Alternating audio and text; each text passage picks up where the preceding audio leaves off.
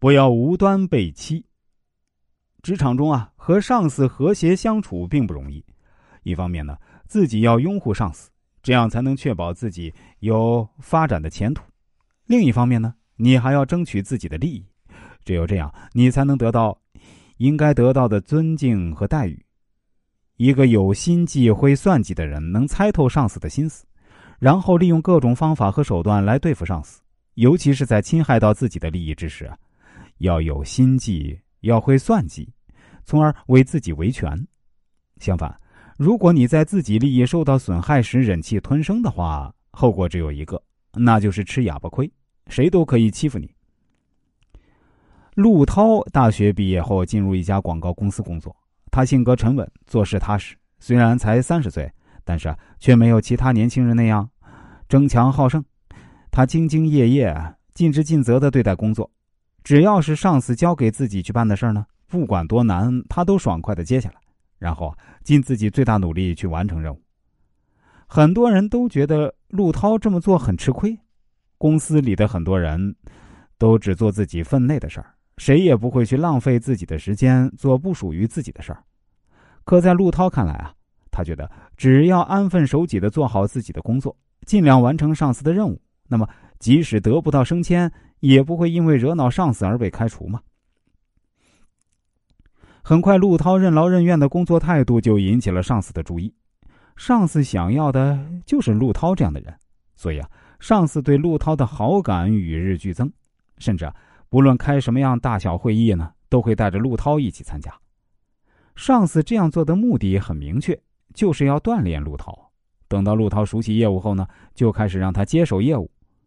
而陆涛呢，也是一个滴水之恩当涌泉相报的人。在他看来，上司既然栽培他，那么为了感谢上司，自己今后做事呢，就应该更加勤奋、任劳任怨。然而啊。让陆涛万万想不到的是，上司之所以这么对他，其实是有着他自己算盘的。上司早已经看透陆涛的脾气了，他知道以陆涛的性格，就算他的工作做得再多，也不会像其他人一样讨价还价。所以啊，对于上司来说呢，像陆涛这样的软柿子，那是越多越好。一天啊，上司把陆涛叫到办公室，告诉他说，公司要辞退一个员工。自己啊不好开口，因为陆涛和这位同事比较熟悉，所以想让陆涛去说。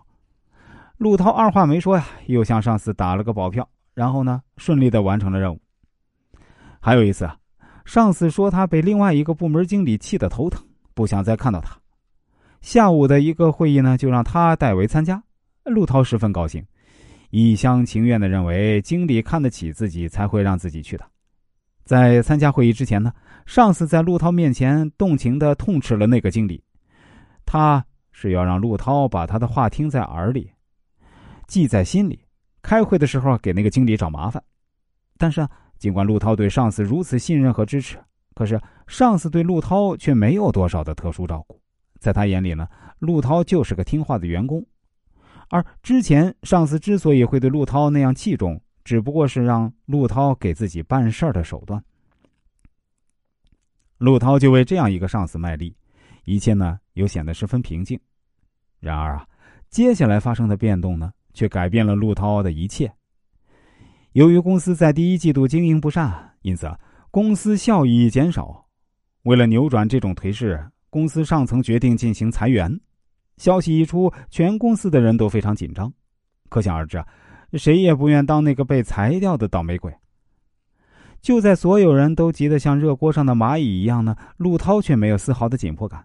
他认为自己一直来啊，业绩都不错，上司与自己关系又很好，就凭借这一点，自己肯定不会被裁掉。那就在陆涛暗自为自己庆幸时呢，上司把他叫进了办公室。陆涛不禁一阵兴奋，他以为上司有事儿跟他商量。这就意味着上司是不会裁掉自己的。可是啊，当他站在上司面前的时候，他却被发生的事情惊呆了。上司义正辞严的说：“陆涛啊，你是知道现在公司的状况，公司高层为了扭转目前低迷的状态呢，决定裁掉一部分人。现在我给你两种选择，一种是你可以做满这个月，公司给你当月工资作为赔偿，但是呢，要算是公司主动辞退你的。”并记入档案。